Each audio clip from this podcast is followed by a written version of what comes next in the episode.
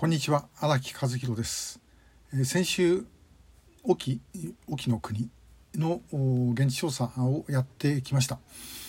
えー、まあ本当にあの私沖は2回目なんですけども、まあ、改めて、え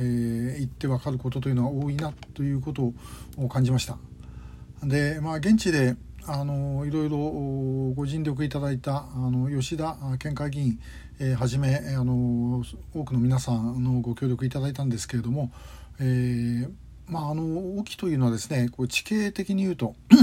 日本列島じゃないんだそうです大陸の方の、まあ、地形というか大陸からつながってるんだそうなんですね。で、えー、まあですから大陸から来る本当に入り口です。で、えー、前にあの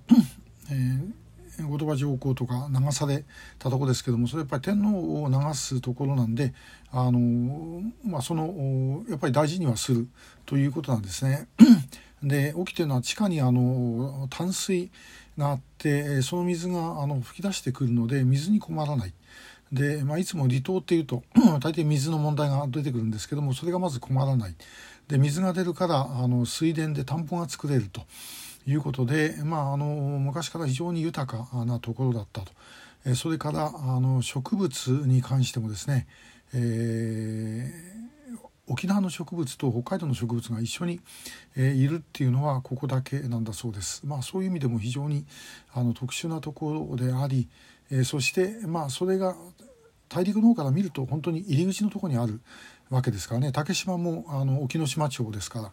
えー、そういうことが やはりいろんな工作活動と関わっていたのではないだろうかというふうに、まあ、当然あの思われるということです。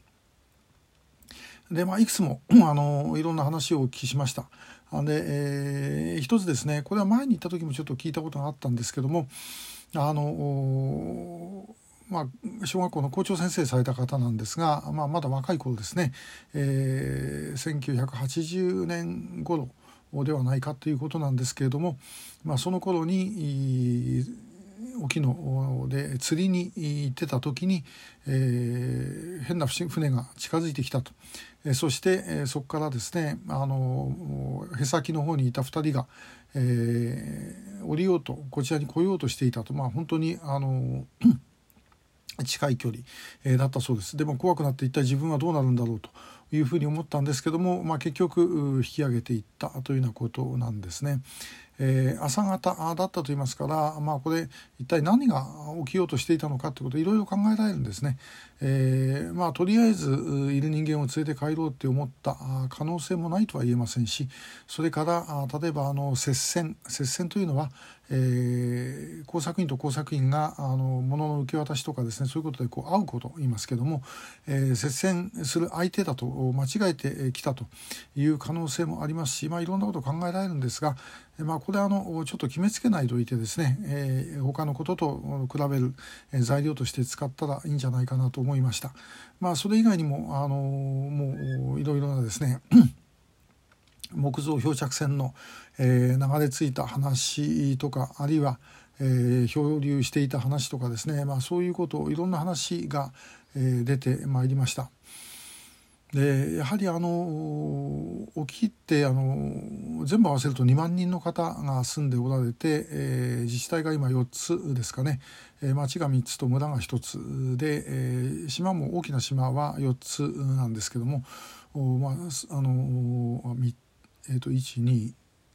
か3つか大きな島ね。で、えー、まああのとても面白いところなんですが、やはりそこでもいろんなことが起きていたと。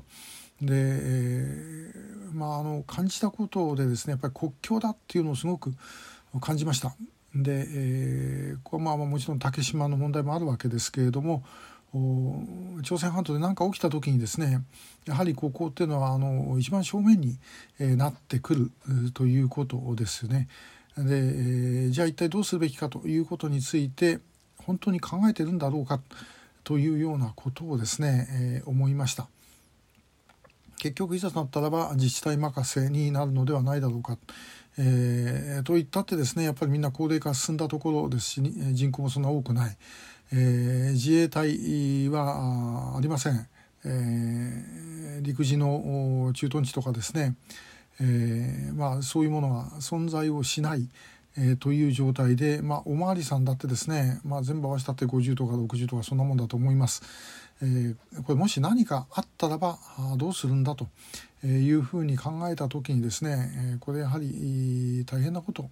になる可能性があると。ですからやはりこれはですねあの本当お金を投じてでも国の力で、えー、沿岸の警備とかあるいはまあできればあの駐屯地をですね置くとかですね、えー、そういうことをするべきではないだろうかというふうに思います。えー、行政がお役所が動くのは、まあ、お役所って特にあの国が動くのは、えー、何か起きてですね、え起きてから動くということで起きなきゃ何もしないというのがまあ通常のことです。えだからまああのここはですね我々としてはしっかりやっていってもらうようにしなければいけないと改めて感じました。あまあ、今回のことをいろんな形でですね、えー、まとめてまた時々この、えー、ショートメッセージでもお話しますし報告書をできるだけ早くにあの作りたいというふうに思っておりますので、えー、またあのぜひ関心を持っていただきたいというふうに思います。え、まああの今回の現地調査お世話になった皆さんあの本当に今回4年ぶりの